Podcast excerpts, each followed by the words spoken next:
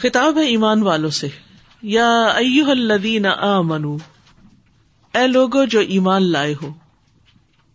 قیل لکم جب تم سے کہا جاتا ہے تفسا ہو فلم مجالس کے مجالس میں وسط پیدا کرو مجالس کو کشادہ کرو یعنی اس طرح بیٹھو کہ دوسروں کے لیے جگہ نکل آئے کھل کر بیٹھو اور مجالس مجلس کی جمع ہے اور مجلس سے مراد نمبر ایک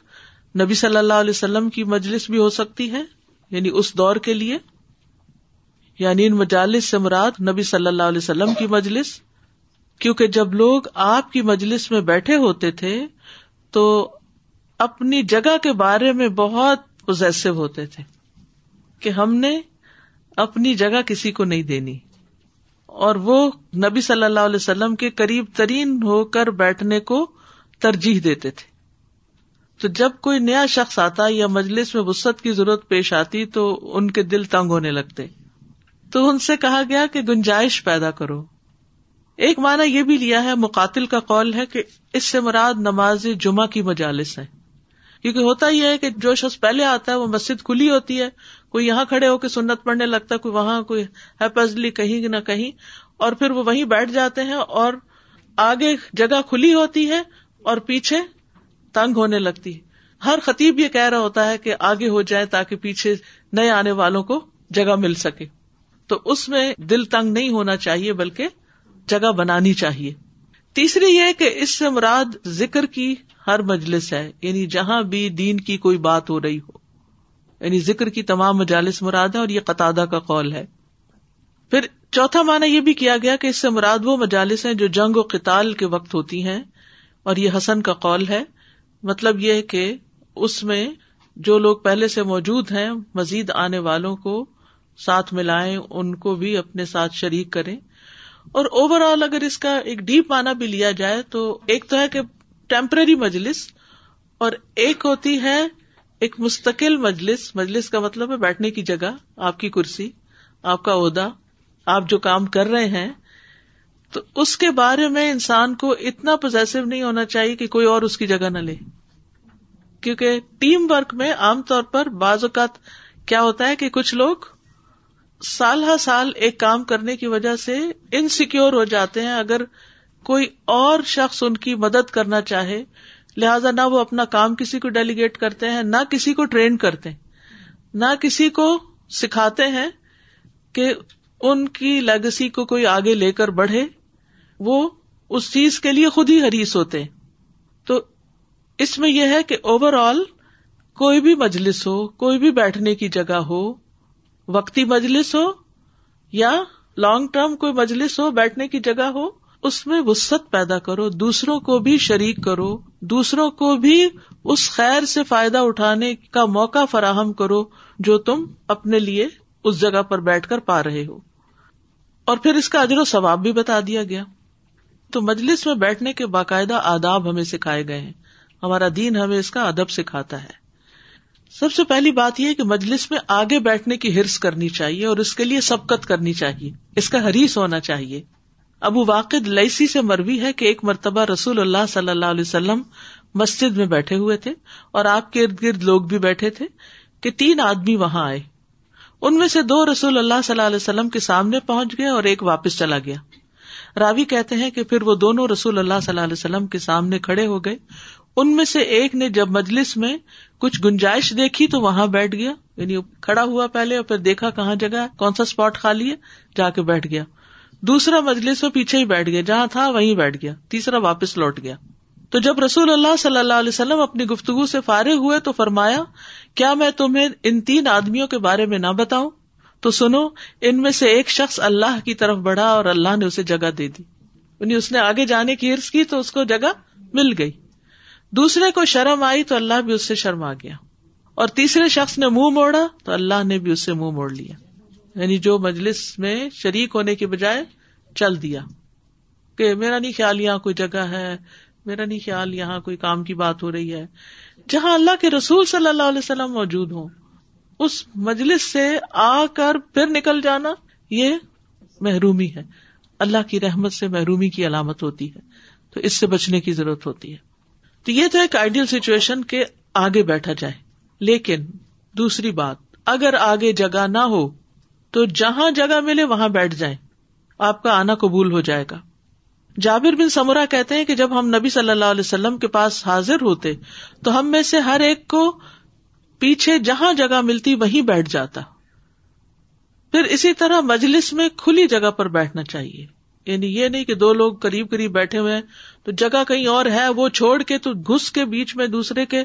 اور اس کو ڈسٹرب کر کے اس کے اندر انسان جا کے بیٹھے جیسے ایک شخص دیر سے آیا جمعے کے خطبہ ہو رہا تھا پھر گردنے پلانگتا ہوا آگے آیا تو آپ نے فرمایا آ نہیں تب آئی دیر سے آئے ہو اور ازیت بھی دی ہے یعنی اگر تمہیں آگے بیٹھنے کا اتنا شوق تھا تو پھر ٹائملی آتے پھر اسی طرح بعض اوقات یہ بھی ہوتا ہے کہ کچھ لوگ معزز ہوتے ہیں ان کو دیکھتے ہی بہت سے لوگ اٹھنا شروع ہو جاتے ہیں مجلس سے آپ یہاں آئیے آپ وہاں آئیے تو اس سے بھی مجلس ڈسٹرب ہو جاتی ہے تو اس میں ہم دیکھتے ہیں کہ ابو سعید خدری کو ایک جنازے کی اطلاع دی گئی جس میں ذرا پیچھے رہ گئے تھے یہاں تک کہ لوگ اپنی اپنی جگہ بیٹھ چکے تھے پھر وہ ان کے ساتھ آئے جب لوگوں نے دیکھا تو وہ تیزی کے ساتھ ان سے پیچھے ہٹنے لگے کچھ لوگ ان کے لیے کھڑے ہو گئے تاکہ وہ ان کی جگہ بیٹھ سکے انہوں نے کہا نہیں بے شک میں نے رسول اللہ صلی اللہ علیہ وسلم کو فرماتے ہوئے سنا آپ نے فرمایا بہترین مجلس سے وہ ہیں جو کھلی کھلی ہو پھر ایک جانب چلے گئے اور ایک کھلی جگہ پہ بیٹھ گئے یعنی پیچھے ہی ایک طرف ہو کے جہاں جگہ تھی وسط تھی جہاں وہاں بیٹھ گئے یعنی تنگی نہیں کی وسط کا ایک معنی تو یہ ہے کہ کوئی آیا ہے تو اس کو جگہ دو اور دوسرا مانا کیا ہے کہ اگر کوئی پہلے سے بیٹھے تو ان کو اور نہ گھس کے تنگ کرو بلکہ کھلی جگہ پہ بیٹھ کے وسط پیدا کرو یعنی مجلس کا دائرہ کار بڑھا لو پھر اسی طرح راستے میں نہیں بیٹھنا چاہیے اچھا کچھ لوگ کیا کرتے ہیں اندر آتے ہیں کسی مجلس میں وہ دیکھتے ہیں وہ دروازے میں بیٹھ جائیں گے یا دروازے کے پاس ہی کہیں بیٹھ جائیں گے اور رستہ بلاک کر دیں گے اس سے بچنا چاہیے پھر اسی طرح اگر سرکل ہو رہا ہو یعنی کنارے کنارے پہ لوگ بیٹھے ہوئے ہیں تو نون کا نقطہ بن کے بیچ میں آ کے نہیں گھس کے بیٹھنا چاہیے اس سے بھی بچنا چاہیے پھر اسی طرح اگر کوئی اجتماع ہو پروگرام ہو تو سفوں میں بیٹھنا چاہیے ٹولیاں بنا بنا کے نہیں بیٹھنا چاہیے ٹھیک ہے نا جیسے آپ مثلاً کسی شادی کی دعوت پہ جاتے ہیں تو وہاں تو آپ اپنے اپنے ٹیبل پہ بیٹھ جاتے ہیں وہ ٹولی بن گئی ایک گچھا بن گیا بنچ بن گیا ٹھیک ہے لیکن اگر آپ علم کی مجلس میں جا رہے ہیں تو اس میں آپس میں ٹولی بنا کے بیٹھ کے نجوا کرنے کی بجائے کیونکہ کچھ لوگ کیا کرتے ہیں کرسیوں پہ تو نہیں یہ مشکل پیش آتی لیکن جب نیچے بیٹھے ہوتے ہیں دو تین دوست کٹھے داخل ہوئے انہوں نے ایک جگہ گھس کے تو ایک ٹولی بنا لی اب وہ لیکچر ہو رہا ہے یا کوئی ٹاک دے رہا ہے اور وہ کسر پسر کسر پسر کر رہے ہیں اچھا یہ انہوں نے دیکھو کیا کہا کہ میں تو اس سے اگری نہیں کرتی ہاں یہ تو بڑا ونڈرفل پوائنٹ ہے یعنی وہ مسلسل کمنٹری ساتھ ساتھ کیے چلے جا رہے ہوتے ہیں تو اس سے بھی بچنا چاہیے پھر اسی طرح ایک دفعہ نبی صلی اللہ علیہ وسلم مسجد میں تشریف لائے تو صحابہ مختلف حلقوں میں بیٹھے ہوئے تھے فرمایا کیا وجہ ہے کہ میں تمہیں ٹولیوں میں بٹا ہوا دیکھ رہا ہوں ایک کوئی یہاں بیٹھا کوئی وہاں بیٹھا اکٹھے ہو کے بیٹھو پھر بکھرے ہوئے اور بے ترتیب نہیں بیٹھنا چاہیے ترتیب ضروری ہے ابو سالب خوشنی سے مروی ہے وہ کہتے ہیں کہ لوگ جب کسی منزل پہ پڑاؤ کرتے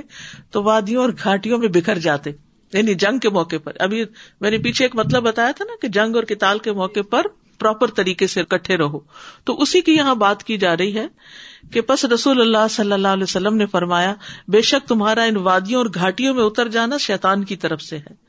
جب بھی آپ کسی منزل پہ پڑاؤ کرتے تو صحابہ ایک دوسرے کے بہت قریب رہتے یہاں تک کہا جاتا کہ اگر ان پر ایک کپڑا تان دیا جائے تو سب اس میں پورے آ جائے یعنی قریب قریب رہتے تھے کیونکہ اس زمانے میں کوئی لاؤڈ اسپیکر تو نہیں تھے کہ اگر لوگ دور تک چلے گئے ہیں تو ان کو کال کیا جائے یا فون پہ میسج کیا جائے کہاں ہو تم جلدی آؤ بس تیار کریے ابھی بھی ہوتا ہے کبھی کوئی ٹرپ پہ فیملی ٹرپ پہ یا ویسے جائیں تو کچھ لوگ ادھر ادھر بہت دور سیر کرنے نکل جاتے ہیں پھر ان کو واپس بلانا اکٹھا کرنا اور ایک دو کی وجہ سے سب لوگ لیٹ بھی ہو رہے ہوتے ہیں حج کے موقع پر اس طرح بہت کر رہے ہوتے ہیں تو اس سے منع کیا گیا ہے یعنی اگر آپ ایک گروپ میں ٹریول کر رہے ہیں تو گروپ ٹریول میں آپ جب اترے تو اس وقت بھی کٹھے اترے پھر اسی طرح یہ ہے کہ مجالس میں وسط پیدا کی جائے نبی صلی اللہ علیہ وسلم نے فرمایا تم میں سے جو شخص کسی مجلس میں آئے اور اس کے لیے جگہ کھلی کی جائے تو وہ بیٹھ جائے کیونکہ اللہ نے اسے عزت دیا اور اس کے مسلمان بھائی نے اسے عزت دی یعنی اس کے لیے جگہ بنائی ہے یا اس کو اشارہ کر دیا کہ یہاں بیٹھو وہاں بیٹھو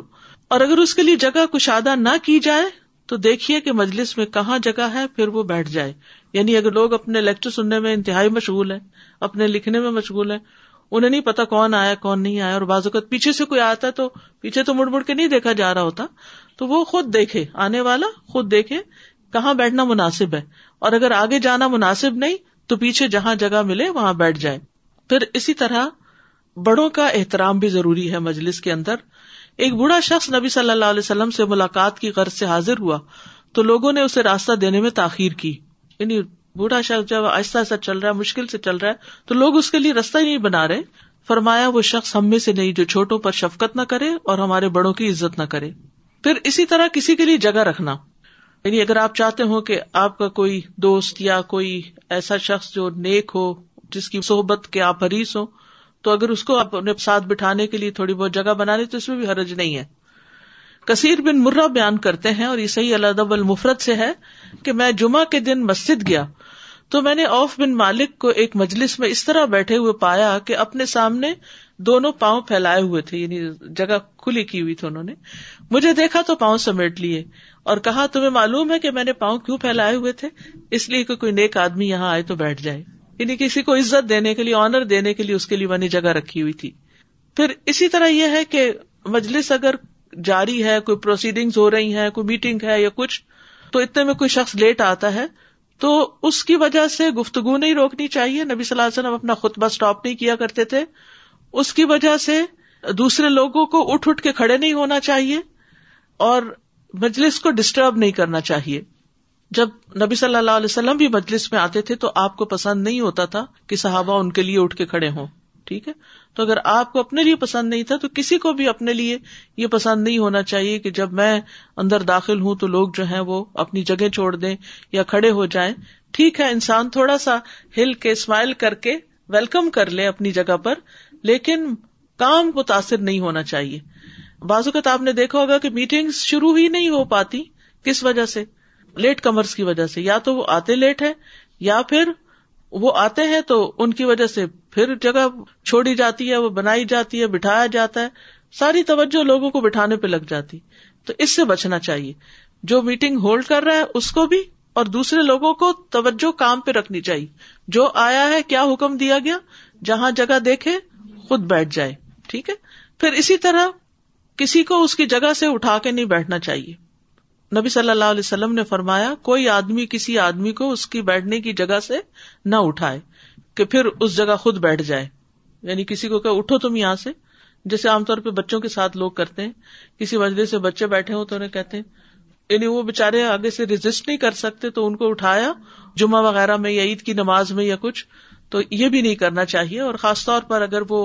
اپنے پیرنٹس کے ساتھ بیٹھے ہوئے ہیں تو ان کو وہاں سے ہلانے میں اور نقصان بھی ہو سکتا ہے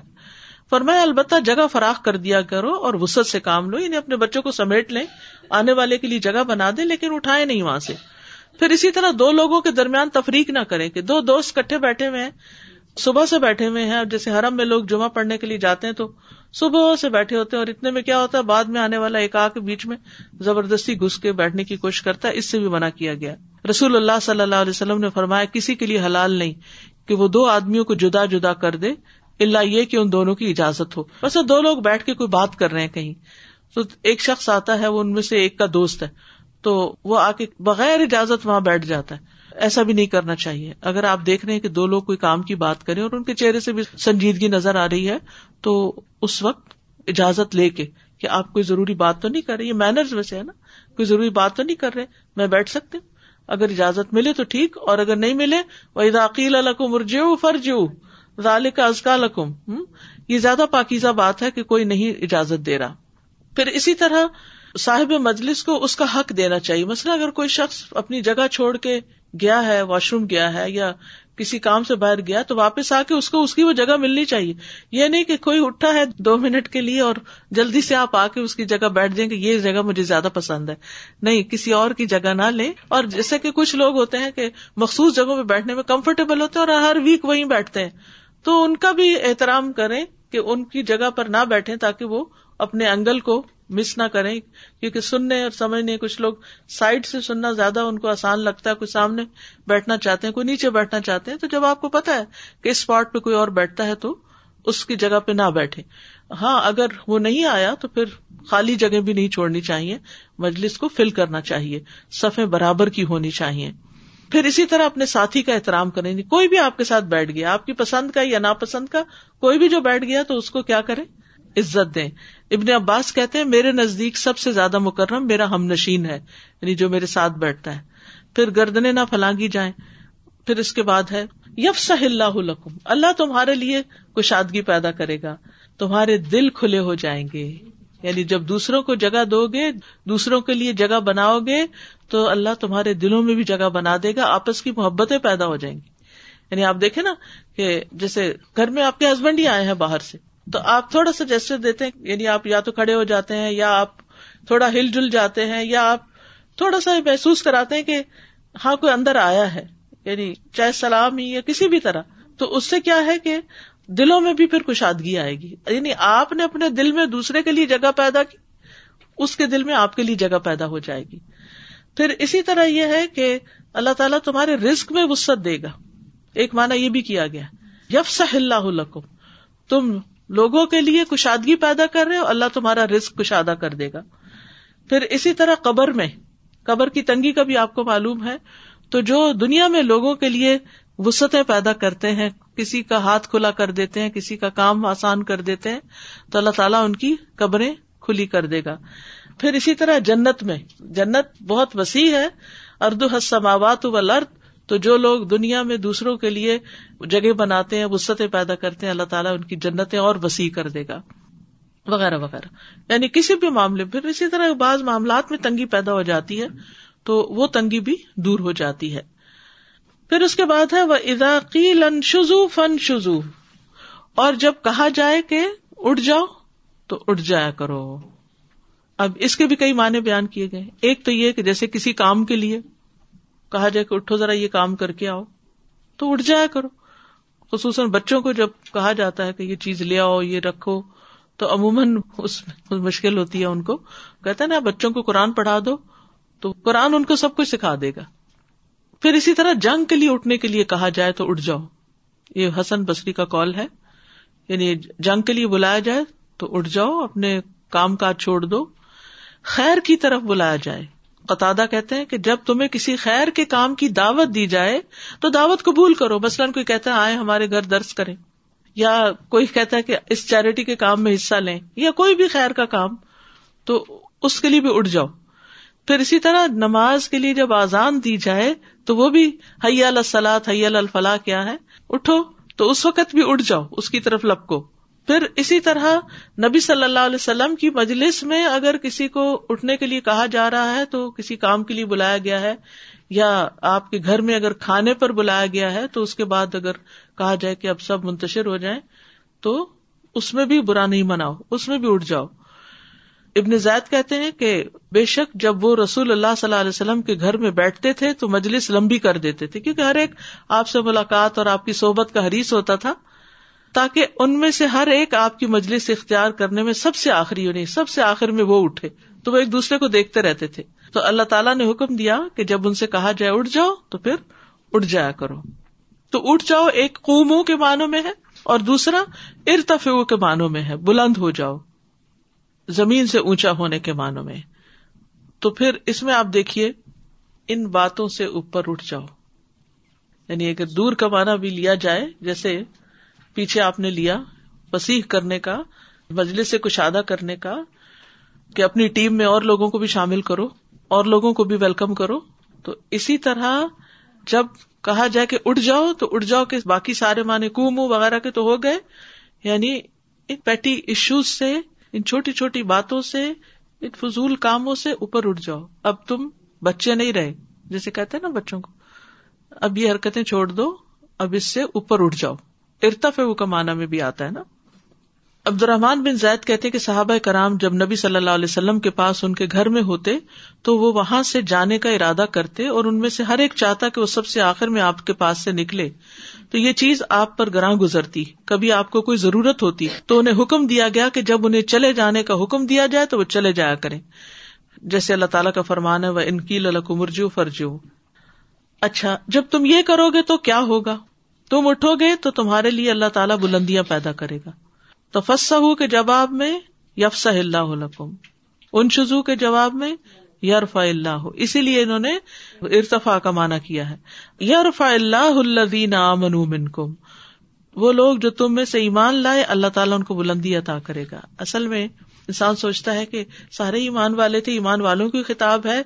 تو پھر ایمان والوں کی خاص بات کیوں کیونکہ مجالس میں منافق بھی ہوتے تھے تو ایک خاموش ریمائنڈر ان کو دیا جا رہا ہے کہ سچا ایمان لاؤ تو تمہیں بلندی حاصل ہوگی منافقت کے ساتھ تم سمجھتے ہو کہ دنیا میں ترقی کر جاؤ گے تو یہ تمہاری غلط فہمی ہے ایمان لا کر تمہیں بلندی نصیب ہوگی یارف اللہ الزین آمن کم یعنی دنیا میں بھی بلندی ہوگی اور آخرت میں بھی بلندی ملے گی لیکن اگر ایمان کے ساتھ علم مل جائے ولدین اوت العلم دراجات تو کئی درجے بلند ہو جاؤ گے یعنی جتنا جتنا علم جتنی جتنی ڈگریاں بڑھتی جائیں گی ڈگریوں سے مراد سرٹیفکیٹ نہیں ہے یعنی علم میں درجے بڑھتے جائیں گے اللہ کے ہاں بھی تمہارا مرتبہ بلند ہوتا جائے گا کہتے ہیں کہ کوئی چیز انسان کو ایمان کے بعد اتنے درجوں کی بلندی عطا نہیں کرتی جتنا علم اس لیے علم حاصل کرنے کا حریث رہنا چاہیے علم کی مجالس کا حریث ہونا چاہیے ہر ایک آیت جو انسان یاد کر لیتا ہے اس کی وجہ سے کیا ہوتا ہے ایک درجہ جنت میں بلند ہو جاتا ہے یعنی انسان اور بھی بہت اچھے اچھے کام کرتا ہے لیکن وہ سب تابے ہیں علم کے مثلاً آپ اللہ کے راستے مال خرچ کرتے ہیں صدقہ کرتے ہیں غریبوں کو دیتے ہیں یہ سب اپنی جگہ ہے لیکن یہ تمہیں سکھایا کس نے کہ ایسا ایسا ایسا کرو کہاں خرچ کرنا افضل ہے یہ تمہیں علم نے سکھایا علم کی وجہ سے تم اللہ کا ذکر کرتے ہو کہاں سے پتا چلا کہ اس تصبیح کا اتنا فائدہ ہے علم سے کوئی بھی برا کام چھوڑتے ہو تکوا جو ہے نا برائیاں چھوڑنے کا نام ہے تو بر ہوتا ہے نیکی کرنا تکوا ہے برائی چھوڑنا تو یعنی تکوا اختیار کرو گے تو یہ تکوا بھی تمہیں کہاں سے نصیب ہو کس بنیاد پر علم کی بنیاد پر اور پھر تکوا حاصل ہوگا تو مزید علم حاصل ہوگا وطخ اللہ ویو حکم اللہ ٹھیک ہے تو اللہ اس ایمان کی وجہ سے لوگوں کا درجہ باقی لوگوں پر بلند کر دیتا ہے یعنی پوری دنیا کے لوگوں کو آپ لیجیے سارے گلوب پر جتنے لوگ ہیں ان میں سے اللہ سبحان و تعالیٰ کے نزدیک عزت والے مقام والے وہ ہیں جو اللہ پر ایمان رکھتے ہیں یہ درجہ بڑھ گیا ایمان سے فوراً اباب ہو گئے اوپر اور پھر اس کے بعد اب اگلے درجے بڑھنے ہیں نا وہ علم کے ساتھ بڑھنے درجات علم کے ساتھ بڑھیں گے اور نہ صرف دنیا میں بلکہ آخرت میں بھی ٹھیک ہے تو اس سے یہ پتا چلتا ہے کہ علم والوں کی فضیلت ہے جیسے سورت زمر میں آتا ہے کل علمون و لدی ن علمون کہہ دیجیے کیا جو علم والے اور جو علم نہیں رکھتے برابر ہو سکتے عالم کی عابد پر فضیلت کیا ہے رسول اللہ صلی اللہ علیہ وسلم نے فرمایا علم کی فضیلت عبادت کی فضیلت سے بہتر ہے اور تقوا تمہارا بہترین دین ہے پھر طالب علم کے لیے فرشتے کیا کرتے ہیں اپنے پر بچھاتے ہیں سب مخلوق کی دعائیں کس کو ملتی ہیں رسول اللہ صلی اللہ علیہ وسلم نے فرمایا بے شک فرشتے طالب علم کی رضا کے لیے اپنے پر بچھاتے ہیں اور بے شک عالم کے لیے آسمان اور زمین میں موجود ہر چیز بخشش طلب کرتی ہے یہاں تک کہ مچھلیاں پانی میں اس کے لیے استغفار کرتی ہیں اور عالم کی عابد پر اس طرح فضیلت ہے جیسے چاند کی فضیلت ستاروں پر پھر جو شخص صبح کے وقت مسجد کی طرف نکلے کہ بھلائی سیکھے یا سکھائے تو اس کے لیے حج ادا کرنے والے کے برابر اجر ہے جس نے اپنا حج مکمل کر لیا یعنی علم کے لیے نکلنے کا ثواب ایسا ہے گویا آپ حج کر کے واپس آئے ہیں چاہے سیکھنے کے لیے ہو یا سکھانے کے لیے ہو یعنی دو میں سے ایک کام ہوتا ہے چاہے انسان سیکھتا ہے یا سکھاتا ہے پھر اسی طرح علم کی بدولت دنیا میں بھی بلند مقام ملتا ہے اور آخرت میں بھی عامر بن واسلہ کہتے ہیں کہ نافع بن عبد الحرض مکہ اور مدینہ کے راستے پر ایک منزل ہے عثفان وہاں آ کر حضرت عمر سے ملے وہ استقبال کے لیے آئے تھے عمر انہیں مکہ کا عامل بنا کے گئے تھے تو حضرت عمر نے پوچھا آپ نے اہل وادی پہ کسے مقرر کیا نے یعنی اپنے پیچھے کسے چھوڑا ہے انہوں نے کہا ابن ابزا کو کہا ابن ابزا کون ہے کہ ہمارے آزاد کرنا غلاموں میں سے ایک غلام ہے عمر نے کہا کہ آزاد کردہ غلام کو اپنا جانشین بنا دیا انہوں نے کہا وہ اللہ کی کتاب پڑھنے والا ہے اور فرائض کا عالم ہے تو حضرت عمر نے کہا واقعی تمہارے نبی نے سچ فرمایا بے شک اللہ اسی کتاب کے ذریعے بہت سے لوگوں کو اونچا کرتا ہے اور بہتوں کو اس کے ذریعے نیچے بھی گراتا ہے تو اس سے کیا پتا چلتا ہے کہ وہ غلام جن کی دنیا میں اور خصوصاً اس معاشرے میں آج کے معاشرے سے کمپیئر نہ کرے وہاں کو عزت نہیں تھی ان کو بڑے بڑے عہدے ملے اس علم کی وجہ سے پھر اسی طرح لوگوں کی امامت کون کر آتا ہے جو قرآن کا سب سے زیادہ عالم ہو پھر اس کے بعد سنت کا ہو اور پھر اگر وہ اس میں سب برابر ہو تو پھر جس نے پہلے ہجرت کی ہو ہجرت میں برابر ہو تو جو عمر میں زیادہ ہو پھر اسی طرح آپ صلی اللہ علیہ وسلم نے جب جنگ عہد میں شہدا کو قبر کے اندر ڈالا تھا تو آگے کس کو رکھا تھا جس کو زیادہ قرآن یاد تھا اور جنت کا راستہ بھی اسی سے آسان ہوتا ہے خبیر اللہ جو بھی تم عمل کرتے ہو یعنی اس علم پر جو عمل کرتے ہو اور ان احکامات پر جو بھی تم عمل کرتے ہو کیونکہ حکم دیا گیا نا یا یادین امن کے اے لوگوں جو ایمان لائے ہو مجلس میں فرصت پیدا کرو جب اٹھنے کو کہا جائے اٹھ جاؤ تو پھر جو بھی تم کرتے ہو اس حکم کو مانتے ہو یا نہیں مانتے تو کیا ہے اللہ تعالیٰ اس سے خوب باخبر ہے خبیر جو ہے یہ مبالغ کسی کا ہے جس کا مطلب ہوتا ہے کسی کام کی حقیقت معلوم کرنا خبیر کا کیا مطلب ہے کسی کام کی حقیقت معلوم کرنا اور خبیر وہ ہوتا ہے جو کسی چیز کی خبر اپنے علم کی بنا پر دے پھر خبیر اس کو بھی کہتے ہیں جو کسی چیز کو بھی جانتا ہو اس کا حل جانتا ہو اس کی باریک تفصیلات جانتا ہو ماہر جس کو کہتے ہیں نا ماہر علم والا تجربہ کار اللہ سبحان و تعالیٰ کا نام جو الخبیر ہے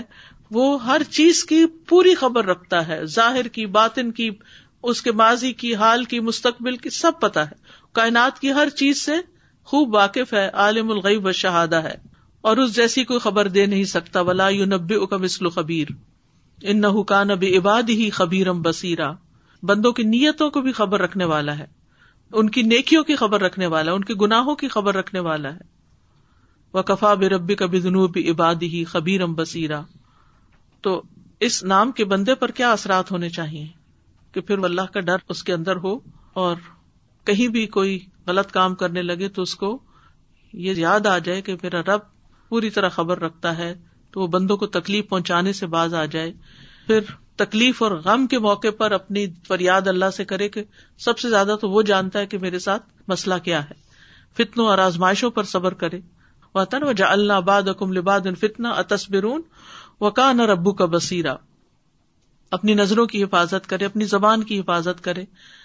تو یہ تمام چیزیں جو ہیں اللہ سبحان و تعالیٰ کے اس نام کے نتیجے میں ہمارے اندر آنی چاہیے يا أيها الذين آمنوا إذا قيل لكم تفسحوا في المجالس فافسحوا إذا قيل لكم تفسحوا في المجالس فافسحوا يفسح الله لكم وإذا قيل انشزوا فانشزوا يرفع الله الذين آمنوا منكم يرفع الله الذين آمنوا منكم منكم والذين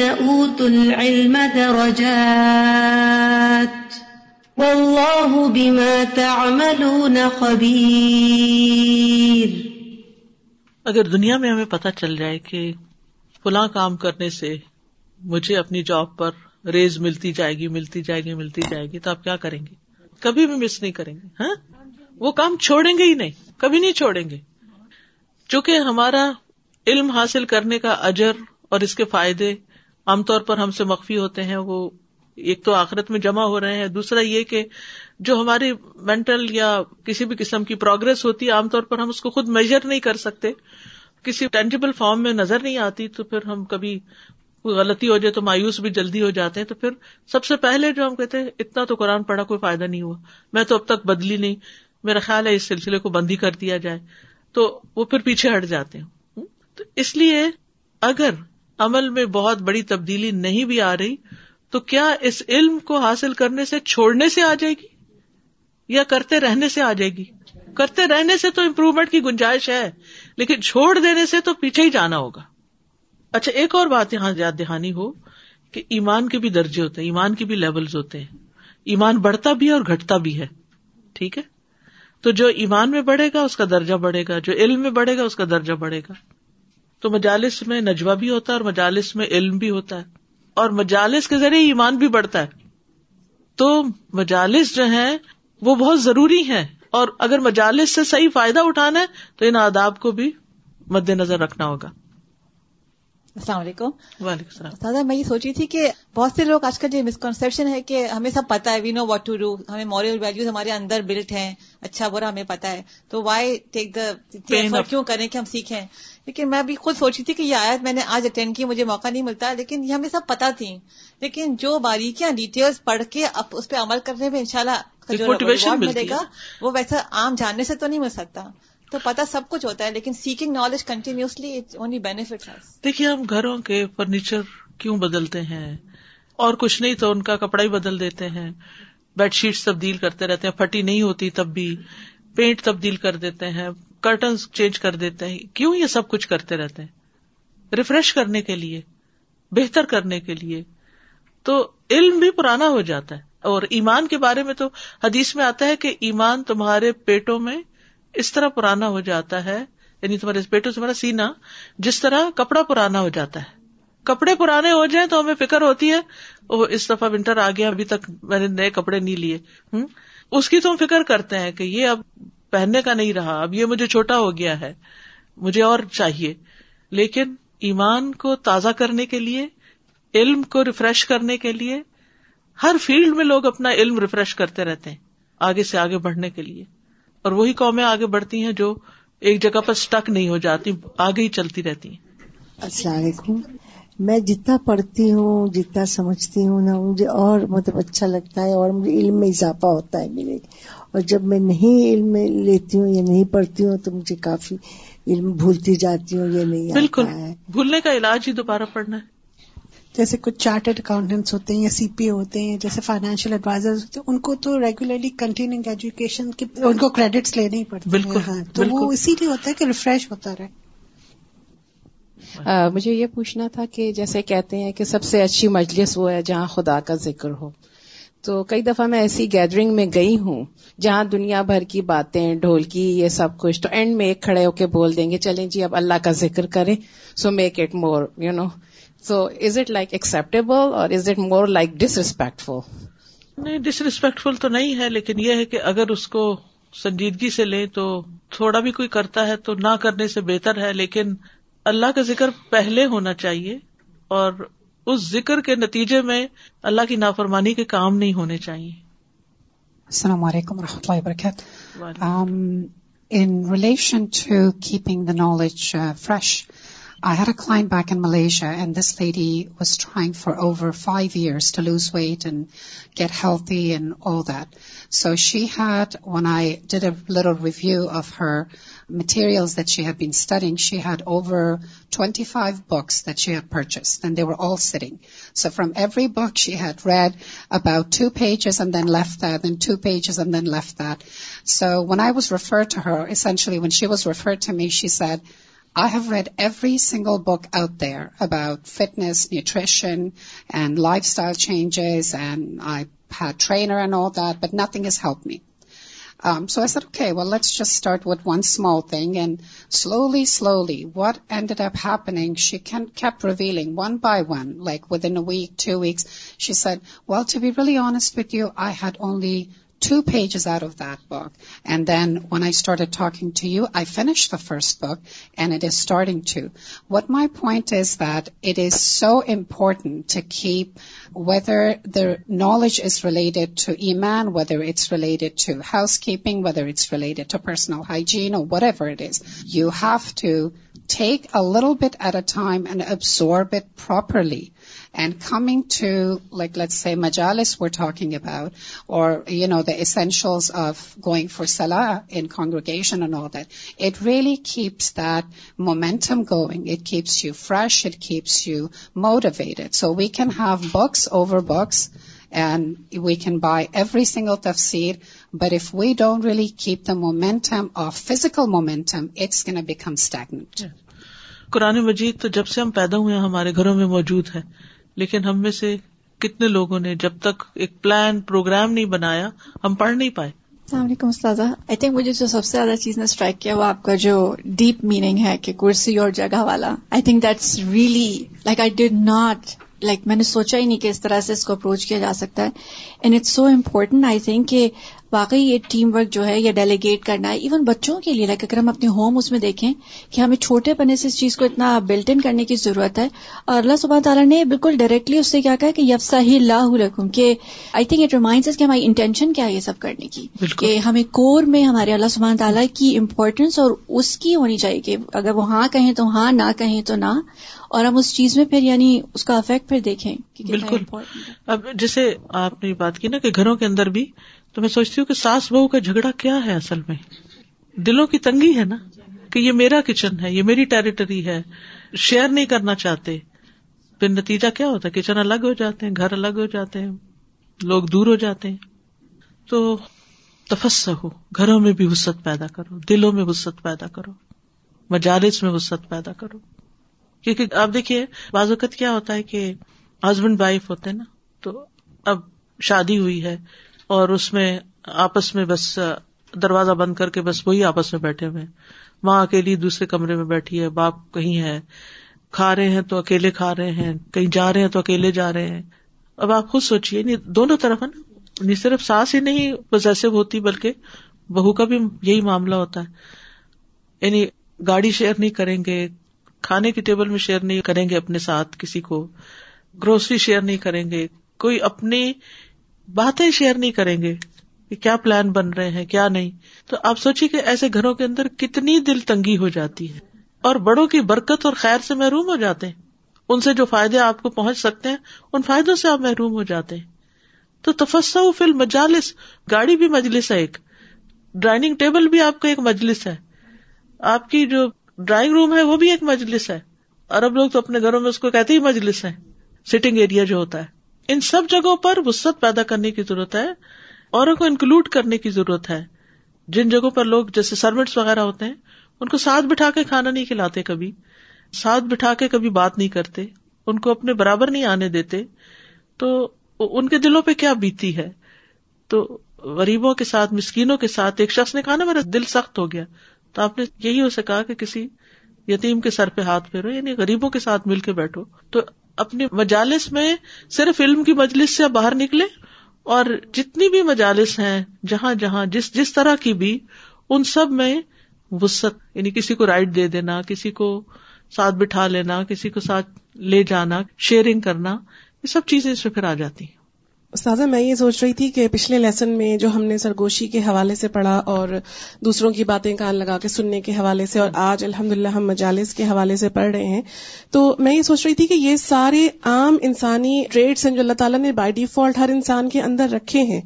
جو تہذیب یافتہ قومیں ہوتی ہیں جن کا اسلام سے تعلق نہیں ہوتا ان کے اندر بھی ہم یہ چیزیں دیکھتے ہیں لیکن یہاں پہ علم کے ساتھ اور ایمان کے ساتھ اللہ تعالیٰ نے اس کو جو ایسوشیٹ کیا ہے نا تو وہ ہمارے لیے بہت بڑی موٹیویشنل چیز ہے کہ جب ہم ان چیزوں پہ عمل کر رہے ہوں تو ہم یہ یاد رکھیں کہ اس سے ہمارا ایمان بلند ہو رہا ہے اور اس میں ہم مزید علم کے درجات بھی پاتے جائیں گے اور پھر اس میں ہمارا جو ایک وہ بعض دفعہ ہم آفینڈ ہو جاتے ہیں نا کہ کسی نے ہمیں کیوں اٹھا دیا یا کسی نے ہمیں کیوں شامل نہیں کیا تو وہ ایک آفینسو قسم کا جو رویہ یا سوچ جو ہمارے اندر آتی ہے اور پھر ہمارا دل تنگ ہونے لگتا ہے تو اس سے ہم اپنے آپ کو پھر بچا سکیں گے کئی دفعہ ایسا ہوتا ہے نا کہ جیسے گھر میں اگر آپ نے مہمانوں کو بلایا ہے جو لوگ پہلے آگے وہ آرام دہ جگہوں پہ بیٹھے ہوئے ہیں اتنے میں کچھ بزرگ آ گئے تب بچوں کو کیا چاہیے یا کسی مجلس میں کچھ فلور سیٹنگ ہے اور کچھ کرسیاں ہیں تو بازو کا یگ گرلس کرسیوں پہ بیٹھ جاتی ہیں تو کیا ہونا چاہیے کہ جب کوئی بزرگ آئے تو کرسی چھوڑ دی جائے یہ ذکیل کو من شزو اور بازوق زبان سے بول کے نہیں ویسے بھی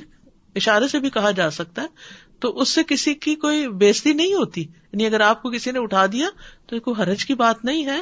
اللہ تمہیں بلندی عطا کرے گا بلندی صرف کرسی پہ بیٹھنے سے نہیں ملتی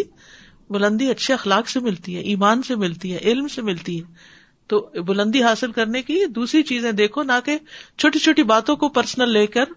تعلقات خراب کر بیٹھو زیادہ جی مجھے خیال آ رہا تھا اللہ کے نبی صلی اللہ علیہ وسلم کی مجالس میں ہر طرح کے لوگ تھے ہر اسٹیٹس کے ہر لینگویج کے ہر کلر کے اور ہم living in this multi ethnic society اور الحمد للہ یہاں پہ ہم کام بھی کر رہے ہیں تو ہماری ٹیمز میں ہر بیک گراؤنڈ کے لوگ ہیں نا تو یہ میں اس لحاظ سے بھی دیکھ رہی تھی کہ کشادگی پیدا کرنے میں کہ بعض اوقات ہم اپنی گیدرنگز میں چاہے ورک پلیس پہ ہو یا باہر ہوں شارٹ ٹرم ٹیمپرری مجالس آپ نے ذکر کیا یا لانگ ٹرم سب میں یہ ہوتا ہے کہ ایک اپنی جو کمیونٹی یا لینگویج کمفرٹ لیول ہے آپ اس میں اکٹھے بیٹھے رہتے اور جو دوسرے لوگ ہیں جو ڈفرنٹ ایتھنیسٹیز بیک گراؤنڈس کے ہیں دے فیل ویری آکورڈ وہ ان کے لیے وہ تفسم والی بات نہیں ہوتی کیونکہ وہ انکلوڈ نہیں کرتے جی تو یہ چیز ہمیں بہت زیادہ اس کو لرن کرنے اور اپلائی کرنے کی ضرورت ہے کہ کیونکہ الحمد للہ اللہ کے دین سیکھنے کے لیے یہاں پہ اس وقت الہدا میں بھی کتنی بیک گراؤنڈ سے لوگ آ رہے ہیں ویک ڈیز میں ویکینڈز میں ہم دیکھتے ہیں تو ہمیں خاص طور پہ بڑھ کے کیونکہ we are a distinct majority اور سب کو پتا ہے کہ ٹھیک ہے انسٹیٹیوٹ شروع سے جیسے رن ہو رہا ہے تو یہ کمیونٹی ہے تو ہمیں بہت زیادہ اس چیز میں انکلوسو ہونے کی ضرورت ہے کہ آنے والے دوسرے یہ نہ فیل کریں کہ یہ جگہ بس یہ دیسی لوگوں کی ہے یا اس بیک گراؤنڈ کے لوگوں کی ہے every Muslim should be welcome in our gathering السلام علیکم uh, استاذ میں سسٹر آسیہ کی بات کو آگے بڑھاؤں کل جمعہ کا ہمارا خطبہ بھی اسی ٹاپک پہ ہوا تھا تو وہ یہی کہہ رہے تھے کہ اگر یہ بات آپ اپنا ہر کوئی سیلف اسیسمنٹ کرے اگر یہ بات ہے تو اس کا مطلب ہے کہ آپ کے اندر تعصب ہے پھر آپ رسول اللہ علیہ وسلم کی سنت پہ عمل نہیں کر رہے اور آپ لوگوں کو اپنا ریوائو کرنا چاہیے ایمان اگر ہمارے اندر یہ یہ ہے تو یہ تعصب ہے بالکل اس طرح یہ دوری ہے بالکل اچھا اسی طرح چونکہ پیچھے سرگوشی کی بھی بات ہوئی اور پھر یہ کہ بعض اوقات یہ بھی ہوتا ہے کہ کسی کو پرائیویٹ بات کرنی ہوتی ہے تو اگر کوئی اور بیٹھا ہو تو اسے کہ ذرا آپ چلے جائیں تاکہ یہ بات ہو جائے تو لوگ اس کو بھی مائنڈ کر جاتے ہیں تو اس کو بھی مائنڈ نہیں کرنا چاہیے